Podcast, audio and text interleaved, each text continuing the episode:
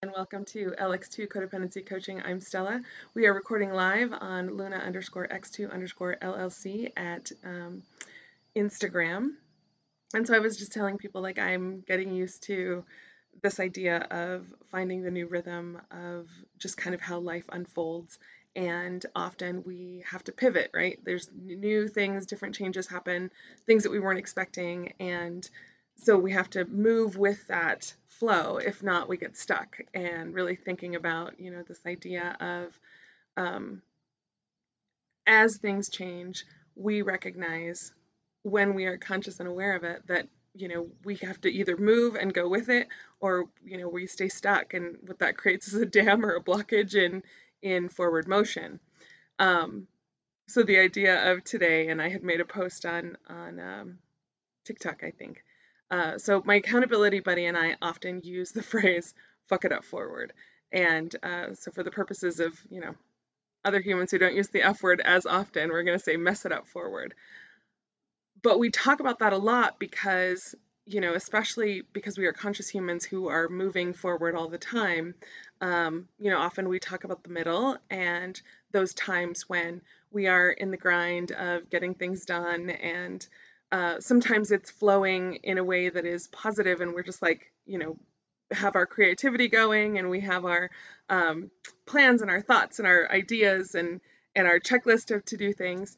Uh, and then often there's there's these moments where it gets kind of stuck. And i talk about that as like you know sitting in quicksand just really moving slowly or not moving at all. And we have these opportunities to think about when we get in our heads uh, we think about like it's not going the way I need it to go, or it's not going the way I expected it to be. And that's super challenging because, again, we have these to do lists, we have this expectation of how things are supposed to move. And when it doesn't move the way that we want it to, we get really either down on ourselves or frustrated or overwhelmed. And, um, you know, we start to, to focus on the negative. And I talk a lot with clients, especially who, you know, have like chronic depression or chronic, you know, situations that they will cherry pick the negative things and they will hold on to them. And they're not aware of it until, you know, they're coming into my office specifically to elevate their awareness and recognize that I, and I pointed out like, you know, you're really holding on to these like negative narratives or these negative pieces. Um, and how is that serving you? What is the function of cherry picking these negative things? I have talked in the past about how, especially with our resentments, we have picked up these negative ideas or these uh, negative parts of our narrative or our story and, you know, hold on to them like it's, you know, like it's the ring, your Gollum and it's my precious, and we hold on to it, and then we put it in the backpack. And so then we pick up the backpack every morning of all our negative stuff, our old stuff, and we carry it around, and it's very much a part of our identity or our personality. Um, and and so when we can recognize, okay, this is what I'm doing, how is it serving me, and what is an alternative? The alternative is one to put down a bag or pick up a different bag or carry a smaller bag, um, or not pick up the bag at all, and then figure out what do I want to be my personality or my purpose going forward. And a lot of and I've said it before, you know, people don't come into my office because everything's great. People come into my office because things aren't working. And so when that happens and they're like, I should probably talk to someone, like this is not how I want life to be, or they've, you know, you know, experienced something pretty significant. Um, I've worked with a lot of clients with uh, with trauma and with grief. Um, I have talked before that I worked with uh, clients who had postpartum or perinatal uh, depression or anxiety. And so these big changes that are happening in their life stimulate a lot of fear because the unknown of what is going to happen in the future is overwhelming. And so here's that idea of fucking it up forward or really recognizing that like everything that's happened before now has already happened. We can't change any of it. Uh, what we can do is recontextualize it with different perspective. Um, but moving forward, we can choose to take steps in the direction of change, recognizing that, like I said, that river is constantly flowing. Change is going to happen. Our lives are very much forward motion. And so, you know, we can go to the past and, you know, relive those past mistakes or past circumstances or past coping skills or past situations. And that doesn't change anything for where we are today and what's going to happen in the future unless we recontextualize it. We start to look at, okay, these people, these relationships, these situations happened before now. I don't live, especially, you know, in my therapeutic practice, in my coaching practice, we don't need to live in the past. Like sometimes it's helpful to get that information and to bring it into you know kind of the present moment and how is it affecting your present but it's not helpful to live in that space. Um, and so recognizing okay these things happened and these were the choices that you made under those circumstances. And right now are those choices decisions people relationships applicable to where you are today and where you're trying to go and oftentimes they're not but we hold on to them again we're, we're holding on to them and and really like assigning a lot of meaning to these things have happened and these these this part of my life is who i am. Uh, sometimes that's not the case right? Like the the situations have changed the names are different you know the the people and the situation is not the same and now admittedly like there's lots of people who kind of stay in the same because it feels uncomfortable to change. They choose to hold on to this aspect or person or relationship or uh, circumstance because it's easier right? There's a predictability to staying in our present and past circumstances. Um, but as life changes different things happen and you know then we've got to adapt to that that creates a lot of anxiety. Um, it can create a lot of overwhelm to think about how do I change this? How do I do it differently? And so really recognizing that, okay, when we when we pull it all out of the hoarder's basement and look at it on the lawn, what part of that still fits today? How does that fit in the life that you are trying to create? And especially when there have been big changes or big circumstances, how do we look at that differently so that we can move forward? And I was reminded the other day because an old friend had reached out and uh, had made contact and, um, you know, sent text messages, whatever. I think about this with past relationships often is like, are you in the same place that I left you at? And if so, what am I doing here? Like, how does it serve me to be in this situation still? Um, anyway, a lot of the same kind of conversations were happening and um, the way that we had interacted before. And it just didn't fit for who I am and where I am today. Um, and so I was like, I, I don't need to go back to that. Like, there's nothing there for me. Uh, and so I, I said, with grace and kindness, um, thank you so much for reaching out. I really appreciate it. Um, it's not really where I'm at today, but I, I, I recognize that like it served a purpose and, and it, you know, it was part of the narrative and who I was before now. Um, but I've been doing a lot of different things lately, and so it doesn't really fit. But it was great talking to you. um, and so oftentimes, especially since I've been back, like there have been these circumstances and and situations and people who have come up, and I'm just like, that doesn't fit for where I'm at today.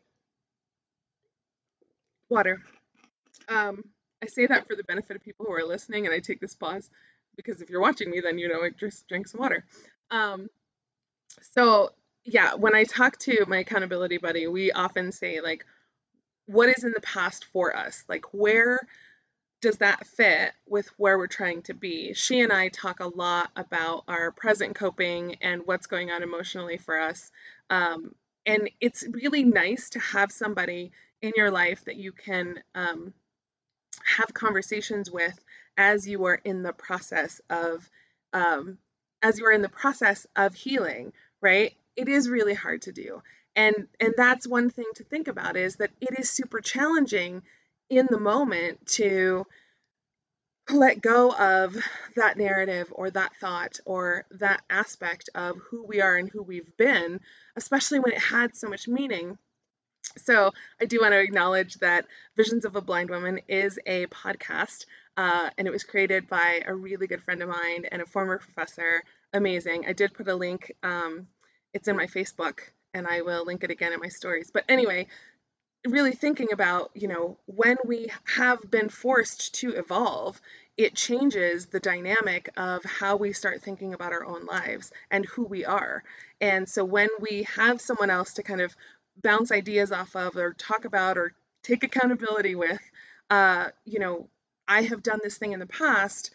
How did it work out? And then having someone who sees all your parts at the same time, who looks at you and says, you know, I get that that's one of the things that you did, but it's not who you are and where you are today. Super helpful. Um, and also, like, that accountability buddy should hold grace and space for like where you have been and who you're trying to be. Um, and so, really recognizing that, like, when we fuck it up forward, when we mess up and, and acknowledge, like, I, I don't know what I'm doing a lot of times. um, even though like this growing and healing journey has been intentional, I don't know how it's going to work. I don't know how it's going to fit with the, the relationships that I have currently. And if the person that I'm trying to be doing things differently, holding grace and space for myself, is going to fit with another person who maybe hasn't been on the journey with me. Um, I've had definitely uh, some some spicier interactions with some of the people that have been in my life because they don't get or understand this version of me. And so, especially as we are applying these new skills and tools of communicating our needs and boundaries, of recognizing that I have to say no and I'm not going to show up in the same way that I have, people aren't going to like it. They are going to be uncomfortable by it. They are going to resist your change and your, you know, your decision to set a boundary and, you know, really gatekeep your the access to your resources of your time and your space um, of your energy of your thoughts. Uh, you are starting to pay attention to your behaviors and in a different way of awareness really recognizing i don't actually like how i am in this interaction or i don't actually enjoy the time that i am spending with these people. Um, i am so grateful and often with my clients um, you know, as they start to increase their awareness of their capacity and communicate that, it is absolutely terrifying for sure uh, because we want to keep our people close, and especially when we have, you know, those um, abandonment wounds or we have those those woundings that have have really informed how we make decisions, it can be so scary. And also, it can create an opportunity for growth in a way that we didn't even know that we could do. And recognizing that those things can be super challenging when we think about how do I want to show up differently today? Because a lot of times when you know the things happen in our past, um, and certainly in our present, those pivotal moments where we have to like make a decision to make things different or do things differently, that can be terrifying. It can be stifling. We get stuck. And especially with our old coping, like, I'm going to go back to doing something that I know is not probably the healthiest or the best for me, but that feels more comfortable than doing this new thing. And so as I'm teaching skills to clients, I recognize that they, you know they're sitting in my office. They're like, you know, how did we how did the hard conversation go with you know insert human here? Um, and a lot of times they were like, well, I I half did it and I'm like, okay, all right, well, half doing it is still doing it. So what did that feel like? And so they recognize that once they start to set the boundary or set the limit or have the hard conversation, not in the heat of an argument, but in the moment, they started to feel a little bit better. They started to feel a little bit uh, of, of space, of peace, um, you know, filling that time that you, they used to spend with people or or do things for people or have anxiety about they started to have a little bit more peace and that peace can also feel scary. I've said before, like a lot of times when things are quiet, when things are good, that's when our anxiety starts going because normally when our anxiety is constantly going of like, what do I have to do and what do I have to, you know, get done and what are people thinking about me and all those those ideas and thoughts that we have, um, when there's nothing happening, that voice, that sound gets much louder and it feels overwhelming. It creates a lot more anxiety and it does come down. It does start to dissipate and then we start to go, oh, this is what peace feels like. This is what it feels like when I have a little bit more time for just me. And often, I've said before, like I've had clients who are like, What do you need? And they don't know because they've never thought about their needs in that way because they're so busy and so consumed with managing and taking care of all of these other humans in their life that they have an opportunity to go, I didn't realize that I had a need. I didn't realize that I could, in fact, manage and take care of myself. Oftentimes, when we grow up, the way that a lot of us have grown up with not getting our needs met, it is really difficult to conceptualize that our needs could be met. It is difficult to imagine that we could find an, a way to be able to manage that without having so much anxiety or fear. We can recognize that our worth and value is not so much tied to how other people perceive us and certainly what we can do for other people, but just because we are worthy and deserving in and of our own selves. If nobody ever said that when you were growing up, first of all, I'm sorry. And also, it is something that you can give to yourself today. It is something that you can create for you. And you're not going to do it well you're going to suck at it.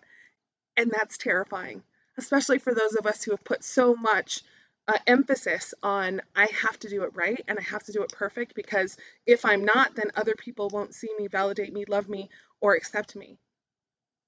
Okay. That is terrifying for sure. And it's also an opportunity to recognize that you can give it to yourself. When you start to go, I'm actually really good at things. I do things really well. I show up and I can take care of me in a really healthy, good way, then you're not going to do that external validation thing and seek it out from all of these other sources. You don't have to do extra things for that, and you're going to suck at it first. You're right. I encourage failure often. In fact, always. Because the only way to figure out how to move forward and how to do it better is to suck at it first, is to not do it well, is to fuck it up forward, is to mess it up and then get up and then start again and recognize, okay, now, now I that I figured out the quirks on that didn't work out the first time. The first time that we uh, did a podcast, Kat and I sat down, we recorded the whole thing. It didn't take. It didn't record. For whatever reason, it was silence for the 30 minutes that we were talking, and we had to do it again and we did. And then, you know, we called it the flagship. We were trying to like get it going and it did not record. And so we had to start over.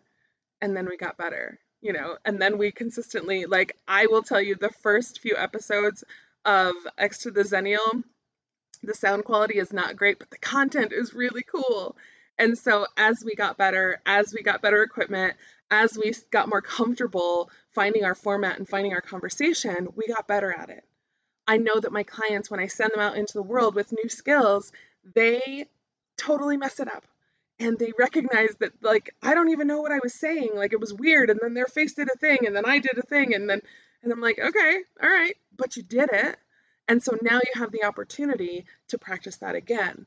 And so maybe we find somebody who's less judgy or somebody who, you know, oftentimes, especially with boundaries, I will tell clients, okay, recognize how it feels and then, you know, practice with a soft no.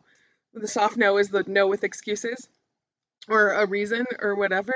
Um, a lot of times people will default to like whatever the rule is rather than just being like, no. Um, the policy in the office is blah, blah, blah thing. And so that is easier at first. And so recognizing like I, I did it. I set the boundary. I'm like, how did you feel after? I was terrifying. It was really scary and I didn't like it. Fair. Practice it again. And the, the better that you get at practicing that skill or using that tool or even just, like I said, creating a little bit of peace, it does get easier. You will get better at it, but you have to fuck it up forward first. You have to mess it up before you can recognize what the kinks are, what the you know the nuances of how to do it um, and then and then you can find that pace then you can find oh this worked i recognize that if i if i set it in the morning then you know it was easier or if i you know addressed it before even the the ask came up it was easier people get better at setting boundaries when they start to be aware of what their capacity is when they start to recognize i they're going to be mad either way and so I know that I'm trying to manage their feelings. I don't want them to feel bad. I don't want them to feel angry. I don't want them to feel upset. They're going to have those feelings regardless. So why don't we just let them have it? And also recognize that I'm going to manage my piece. I'm going to set this awareness of where I end and where somebody else begins. I didn't know that when I did this thing, it was controlling somebody else's feelings. But I had I've said often, especially in the workshop, like when you start a sentence with, I just didn't want him to feel, or I just didn't want her to feel bad, they're going to feel bad. They're go- that bad feeling is part of being a human being. And they have managed in a lot of other situations without you. And so they will manage even better now that you've set the boundary. Now that you can have a relationship that's not based on quid pro quo, or if I do a thing, then you do a thing. I manage my resentment better. I actually enjoy my time with you when I have not set up all of these parameters in how we spend time together, right? When I go, oh, I don't actually want to hang out this evening. A lot of times people will say, I can't. I can't do that anymore. I can't. I do not have the ability. You do have the ability, you don't want to. And that's okay really recognizing that you can take a step back from a dynamic that doesn't actually serve you in a, a reciprocal way and recognize I don't want to. I don't want to go to the family dinner. I don't want to go to the business party. I don't want to. Um, you know, there's a lot of things we have to do in our lives, but there are some things that if you don't want to, don't do it. And then you will start to, you know, again, gather some peace. I'm working on a piece right now uh, called Chasing Peace because it is something that I think oftentimes we forget that we have the ability to create or have peaceful moments. Um, and so right now it's just like a list of things that create peace for me. I don't know if I've said it before, but like a clean bathroom makes me very happy. Like at home, uh, clean sheets, awesome. Like nothing is better than like on laundry day when you change the sheets. That that that feeling is amazing. Being able to like sit with my feet up outside and, you know, just enjoy the sunset, that creates peace for me. When you start to make the connection, that brain pathway of what peace looks like, you're going to want more of it. You're going to want to create more of those good endorphins, happy feelings, all the stuff. And sometimes you're going to have to tell somebody no in order to do that. Sometimes you're going to have to set a boundary and recognize, I don't want to be touched right now. I need to just, I'm touched out. And so I'm just going to need some time to myself. When you can do that and you can say it with someone who is, you know, on the journey with you and willing to like support you in your growth and healing, that's awesome. You're not going to be able to do it right the first time, but the more practice that you have, and so that's that idea of like messing it up forward. I'm not going to go back to my old coping skills. I'm not going to go back to my old relationships. I'm not going to go back to that really comfortable thing that I know I can do, even though it doesn't make me feel really good. I'm not going to do that anymore. I'm going to be present in who I'm trying to grow and be, and then I'm going to mess it up going forward until I get it right, until I can find my rhythm and pace in doing it correctly for me. Not correctly for the world because really nobody cares. I know that idea of like, what would people think? People are going to think all kinds of things, and 99% of it is not about you, right? It is not my nature to do anymore. It is, but it was not my nature to do like videos and you know even doing the podcast like we wouldn't you would never see our faces um, in my practice for years and years and years, I just didn't post pictures of me. Um, I would post landscape pictures or I would do whatever, but you know, I, I wouldn't post pictures of me. But now that I'm like trying to promote like this book and my coaching practice and all the things, like I have become the face of it. Um, I have said to to people that, you know, once I told them I was writing the book, it's very me. There's a lot of me in this situation, but I do recognize that part of my practice, part of my work has fully been about me. Not everybody's going to like me. You're not supposed to, and that's okay. I recognize that I am an acquired taste. What I do know to be true is that the clients who have come, though they may not have chosen me for a lot of reasons, when it, they come and it works, it works because they're supposed to be there. And so I I know that now. Like today, I recognize that. When I first got into graduate school, um, and actually before that, I had studied psychology. I went to Adams State. Um, I really loved the idea of like poking rats and doing research. Like that made more sense to me, the science of it. Um, and somebody was like, you know, do you ever think you see yourself doing clinical? And I was like, no, I'm an asshole. Like I, my personality can be abrasive and direct and very, very honest. Um, and so I was like, no, I, I don't think I'd be good at that. Um, and then years later, uh, one of my girlfriends was like, but people tell you stuff all the time. And I was like, yeah. And she was like, why don't you try, apply for, you know, graduate school to be a, a counselor, a therapist, a clinician? And I was like, I don't know. I think that's not whatever. Um, but I wanted to be my own boss, and I recognized that I, I'm actually really good at this. So I applied, I got in, um, and then so like every every day after that, like going to classes, and it really stuck and it connected, and and I was good at it. Um, and then I got into practice and I was good at it. I was not good every day and I was not good all the time and I definitely made mistakes, but then I was good at it. I remember too, like, and I remember like thinking, this is actually something I could do and I could do it well. Um, what I remembered later was I was a peer counselor in high school, uh, and then I was a peer counselor in college, and I've this is it's who I am. It's what I do. Do I do it perfect all the time? Absolutely not. Um, my clients will tell you, especially the ones who have gotten really good and like graduated from their program, uh, they say that like I make them uncomfortable. I create just enough discomfort for them to want to choose change.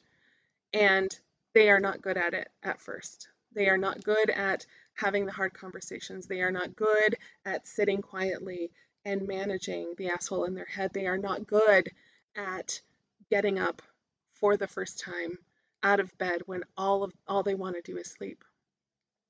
And then they do. And they suck at it at first. And they only go for that, you know, brush your teeth, make the bed, you know, maybe go outside for 15 minutes and then they get better. And they do it every day until they are like, hey, Stella, I really enjoyed spending time with you, but I think I'm done with therapy.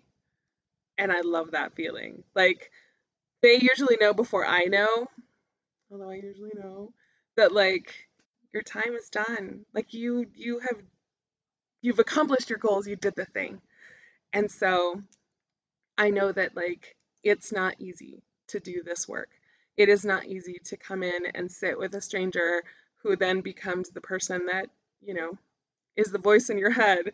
A lot of times clients will say, oftentimes I hear you in my head and I was like, what would Stella say when I was gone for uh, for the seven months and you know the clients who have come back they're like you were in my head and so I know that it is impactful. I know that it lands. I know that my clients continue to get better and work on their things and have better relationships. They have better quality of interactions with the human beings that they, you know, have in their life.